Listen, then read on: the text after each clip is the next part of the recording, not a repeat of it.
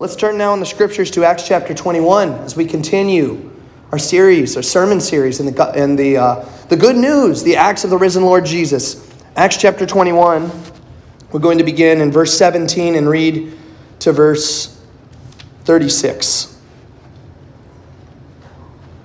Stand, please, for the reading of God's inspired word.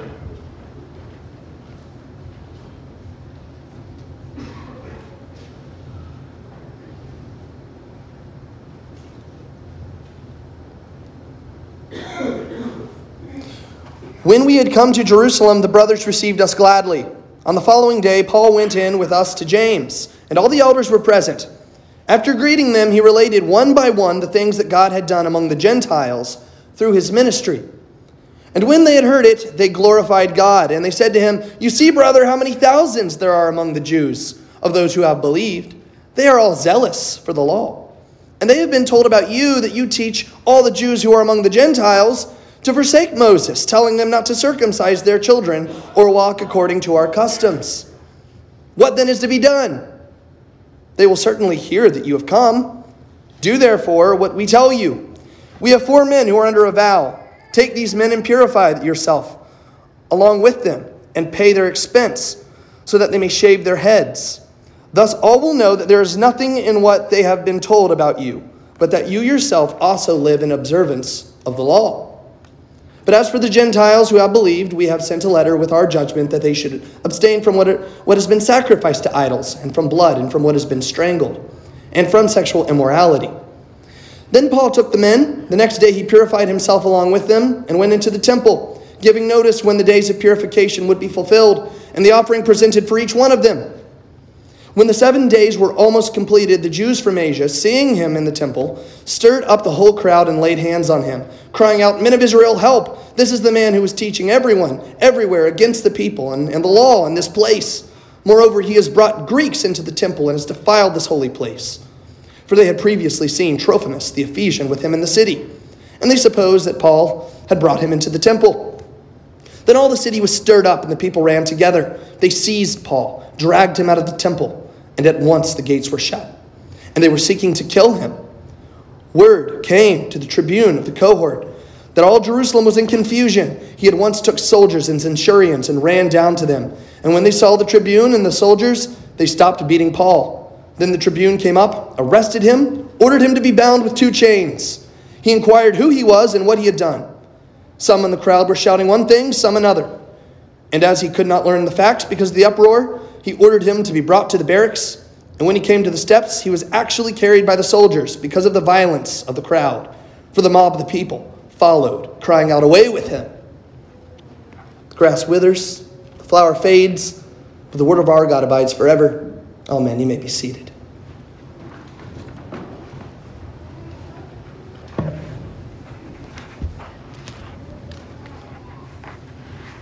There was a course that I took in seminary called Mentored Ministry Seminar.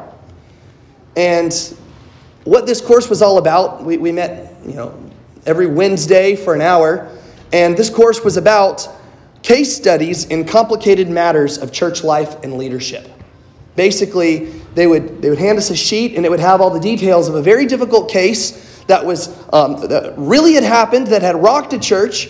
And they said, "Now, how would you deal with this? How would you apply wisdom from the scriptures? Is there an easy answer here? Are there multiple different ways of going forward?" And so they'd leave us trying to work it out. And then the pastor um, who was overseeing, the professor overseeing this course, would step in and say, "All right, here's what you did well. Here's what you missed. Here's how you navigate this complex issue in the life of the church." And all of us left, I think, thinking, well, we... We know what to do. We know how to handle the complicated areas of church life. We're ready to go. At least for me, I came to Dayton, Ohio, and realized, well, not so fast.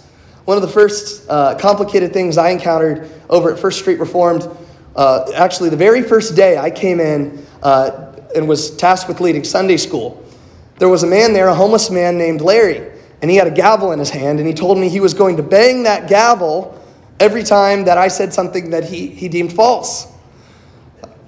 What do you do with that? How, how do you handle that? And then three months into uh, my internship, uh, covid nineteen broke out. What do you do with that? Uh, we we had quite a time, didn't we, with covid nineteen? And, and the Lord was very gracious to us. Many different answers from different corners. Many different um, difficulties and controversies to navigate. And I can tell you for sure, I was a part of many elders meetings where we would look at each other and we, we were struggling. We, we, we didn't know exactly how to proceed. And I remember one time saying, they didn't teach me how to deal with this in seminary.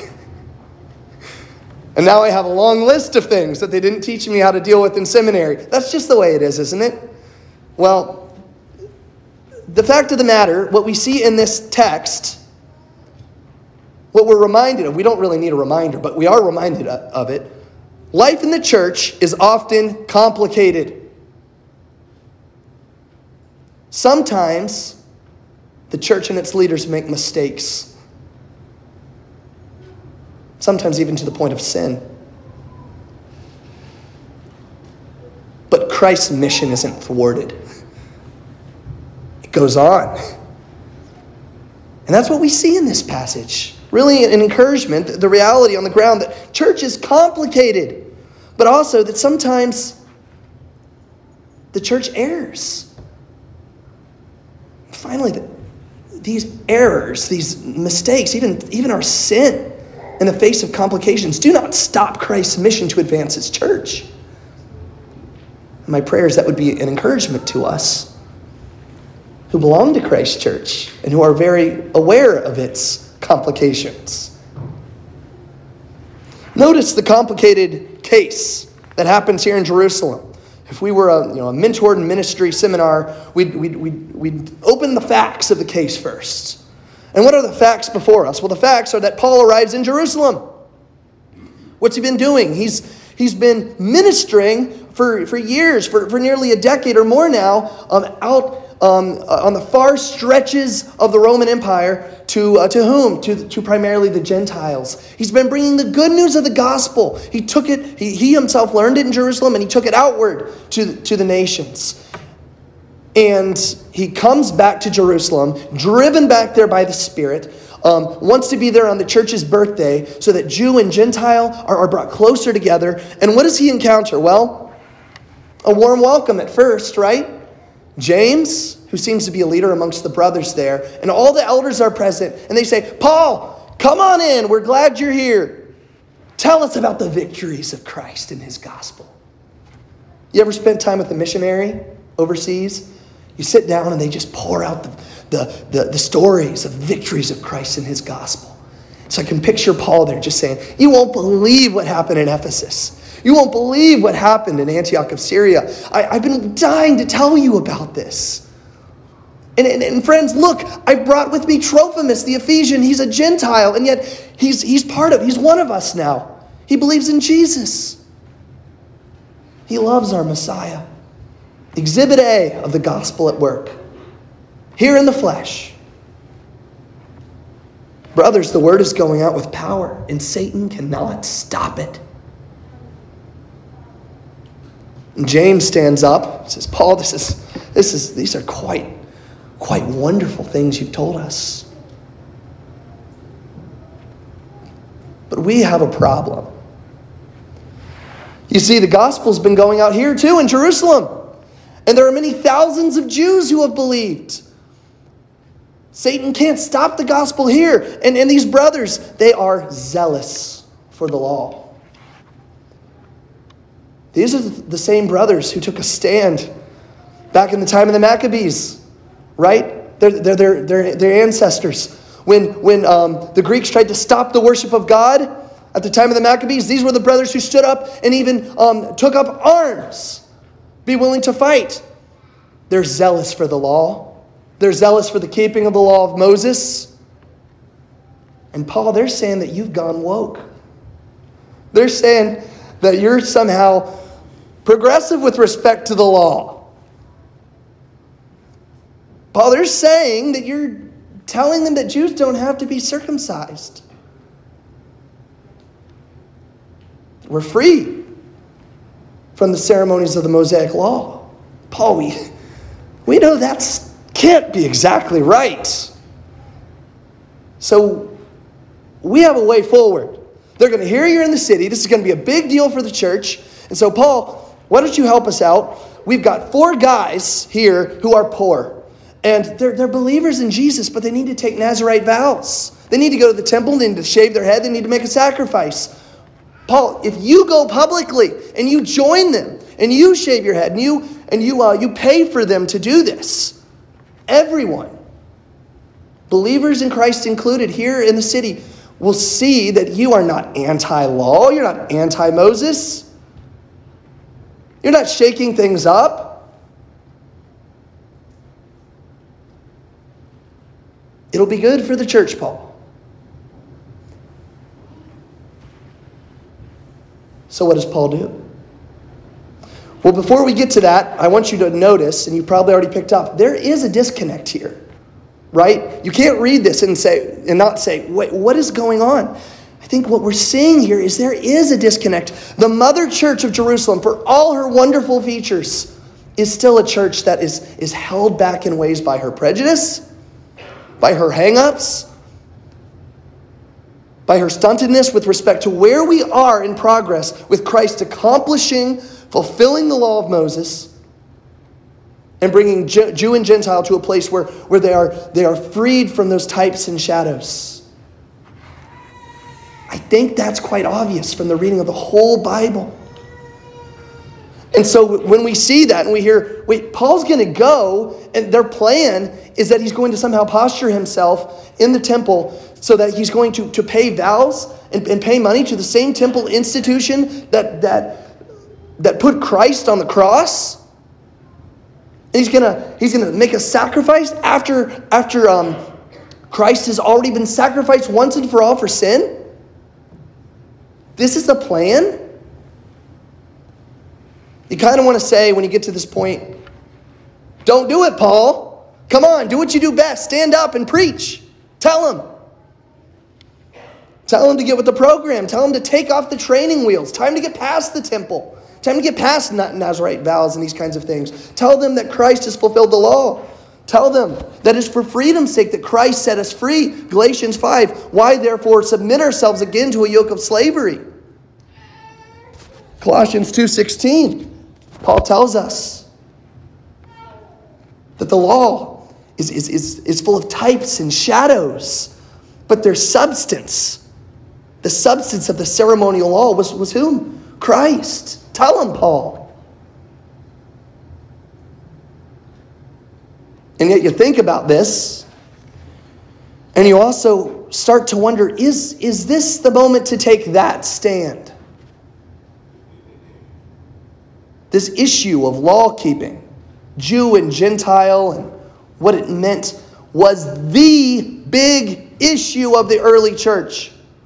The big issue of the early church was not women in ministry or Calvinism and Arminianism or the things that, that we think are important that we care about today. They're, they weren't those controversies that rock us today. They were what?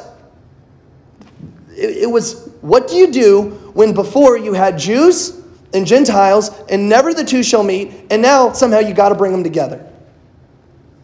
So what do you do? Do you have Jews and Gentiles both free from the law of Moses? Do you have Gentiles are free from the law of Moses, but Jews are still beholden to it? What do you do? And how do you do this in such a way that Jews can still acknowledge their rich cultural history that's connected with the temple and its ceremonies, and yet moves them forward to see that those things were all always pointing to Jesus. And that circumcision and uncircumcision counts as nothing, but, but we are one in Christ. These are complicated issues. And they have the potential to be the biggest dumpster fire the church has ever seen. Right there at its beginning. Just to divide the church in two. What do you do if you're Paul? Do you take a stand and say, I will not do this thing. I'm not going to be part of this ridiculousness. And you elders, it's a shame you even brought it up. Well, now you've got Paul versus James in that case. That's no good. What, do you, what does Paul do? Well, Paul goes with the plan. In fact, we don't even really know what he thought about it. We're not told, are we? Doesn't say what Paul thought about it. Doesn't say whether he does this begrudgingly. Doesn't say whether he does it with joy and excitement in his heart. We, we don't know. We know that the elders wanted him to do it, and he did it. Was it the right choice? I don't know. Was it a bad plan? I tend to think so, but frankly, I don't know. This is complicated. And it's bringing us face to face with the reality that church issues are often extremely complicated. You can read your entire Bible. You can know firm and foundational principles that you do not move from. And yet, even so, there are times in which you say, you scratch your head and you just say, they didn't teach me this in seminary. What do I do with this one? How do I go forward? Isn't that what life is like in Christ's church sometimes? It's just not laid out for you nice and clean. And that makes some of us squirm. Well, I want it to be clean. I want it to be black and white. It's not always like that. I'm sorry. It's the reality on the ground.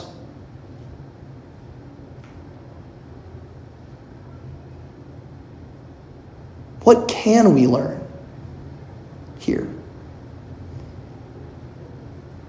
We, we can learn that church life is often complicated and that we need to reckon with that. It has to have our place in our view of the church. But then there are principles that I think we even learn from this passage about how to navigate life in the complexities of, of, of a church that is seeking in wisdom to apply the scriptures to various issues, various matters, various ceremonies.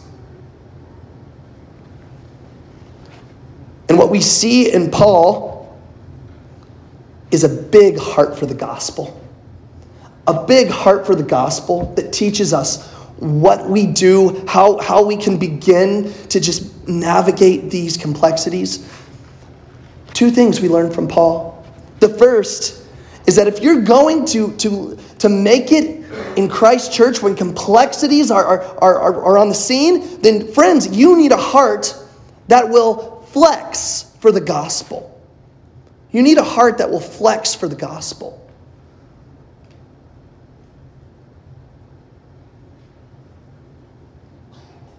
Here's what I don't mean.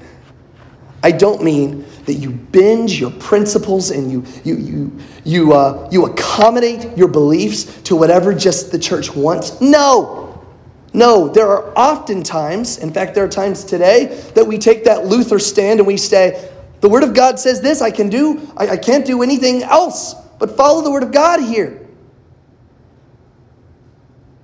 We don't abandon our convictions, but we've got to be able to seek the unity of the church above the exercise of individual rights. That's what Paul does here, isn't it? He becomes all things to all men. First Corinthians nine is this helpful paradigm for understanding what's going on in this passage. What is Paul doing? He's becoming as a man under, under the law to those who are under the law. Not because he believes he's under the law, but because by doing this, he, he, he preserves the unity of the church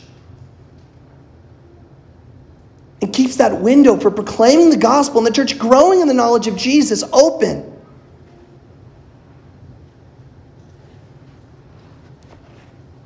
So Paul says, all right, when I'm in Jerusalem, I'm not going to eat any pork. But when I'm with the Gentiles, different story. Why? Because I'm trying to flex, to, to, to get my arms around the whole church.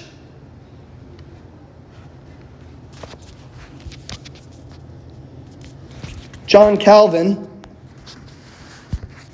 tends to be known as a theologian who is inflexible. I would suggest he flexed quite a bit.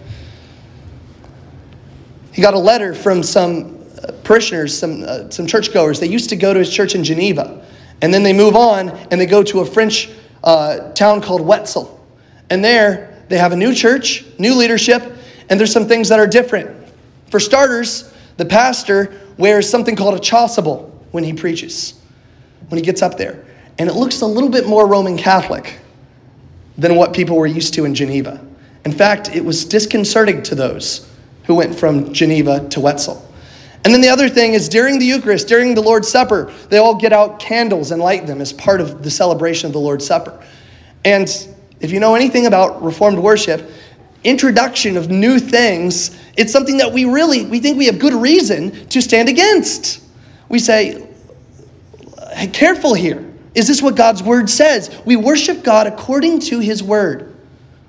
God's word regulates our worship. And so something as simple as candles, you say, well, what's the big deal about candles? Well, if you're getting improvisational with God's worship, that's that's no bueno. And so these, these folks, they write to Calvin, they say, Calvin, what do we do? Pastor, should we worship at this church? They've got candles, they've got chasubles. They look more Roman Catholic than we're used to. And, and Calvin writes back and he says, you know, these are important matters you're bringing up, and they're things that leaders of churches really ought to attend to. But, but, I'm going to quote him here. He said, but should our lot be cast in some place where a different form prevails, there is not one of us who for, who from spite against a, chan- a candle or chasuble would consent to separate himself from the body of the church and so deprive himself of the use of the sacrament. We must be on our guard not to scandalize those who are already subject to such infirmities, which we should certainly do by rejecting them too from frivolous motives. And when it would be for us a matter of deep regret, if the French church might be erected, there should be broken up because we would not accommodate ourselves to some ceremonies that do not affect the substance of our faith. And then he goes on and he says this, it is perfectly lawful for the children of God to submit to many things of which they do not approve.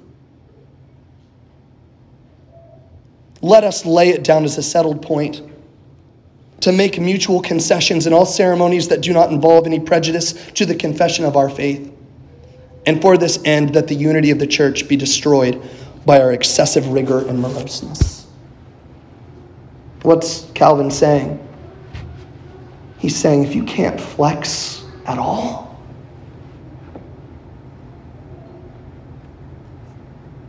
then you've got to have a bigger heart for the gospel, for Christ's church. So here's a question for us. What is it that we insist on or refuse at expense of this body's unity?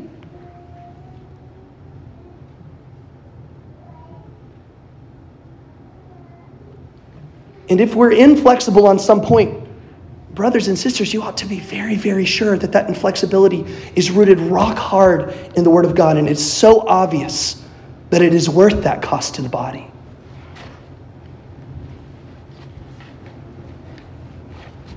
You need a heart that will flex when appropriate, when appropriate. You also need a heart that will submit to leaders. Notice, we don't hear Paul's thoughts on this plan. I was waiting for it. Where, where does Paul speak out and say what he thinks? Well, we don't hear it. He just does what the leaders tell him to do. Why? Because they're his leaders. Because Paul, too, is a man under authority. And he knows that there is wisdom in a multitude of counselors. Do you know how many times I've seen that? When I'm in the midst of a difficult church situation, I say, oh man, what should I do here? And then Mister Jones and Mister Wagner and, and, and, and, and Pastor Peppo, they say, well, we all have some insights here. And, and, and, whether, and even when I'm not one hundred percent sure it's the right course, I say, hey,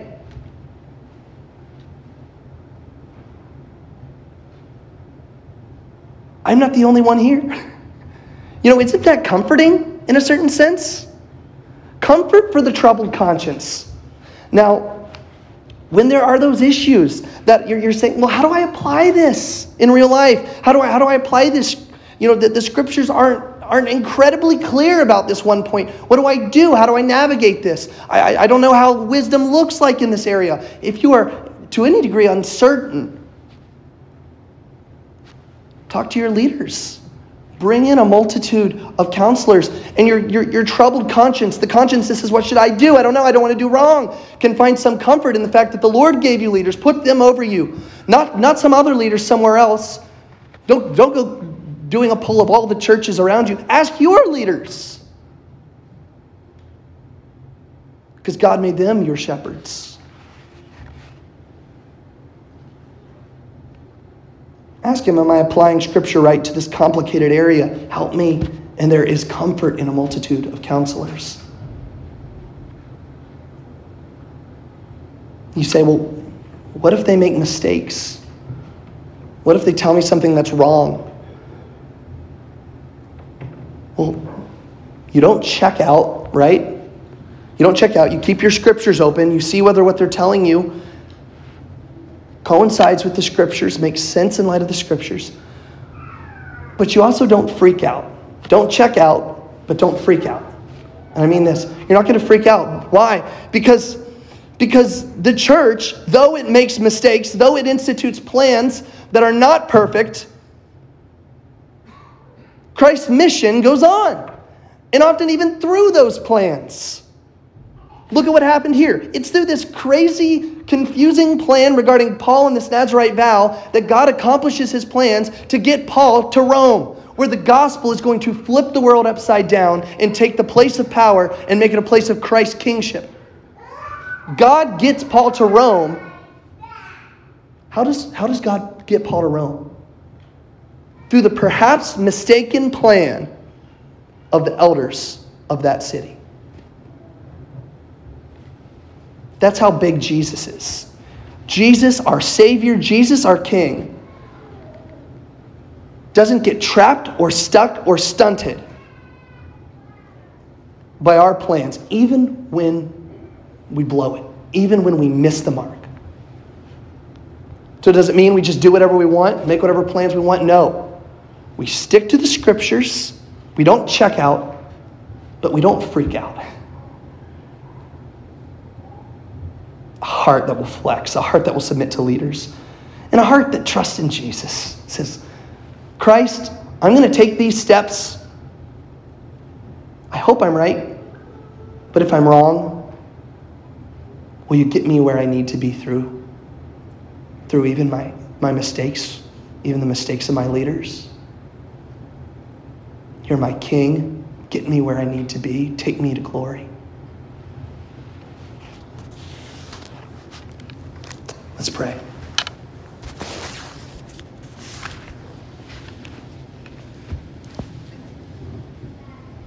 Heavenly Father, church life does get complicated, but you are not pigeonholed by our complications. You, you are sovereign and above them. So would you guide us? Would you guide us to greater unity as the body of Christ? Would you humble us where we need humbled? Will you teach us to flex where we need to flex? And would you teach us to, to stand strong where we need to say, no, I cannot but preach the word. And Lord, would you help us to do all this, trusting that Christ is our King? He will bring us through. It's in his name we pray. Amen.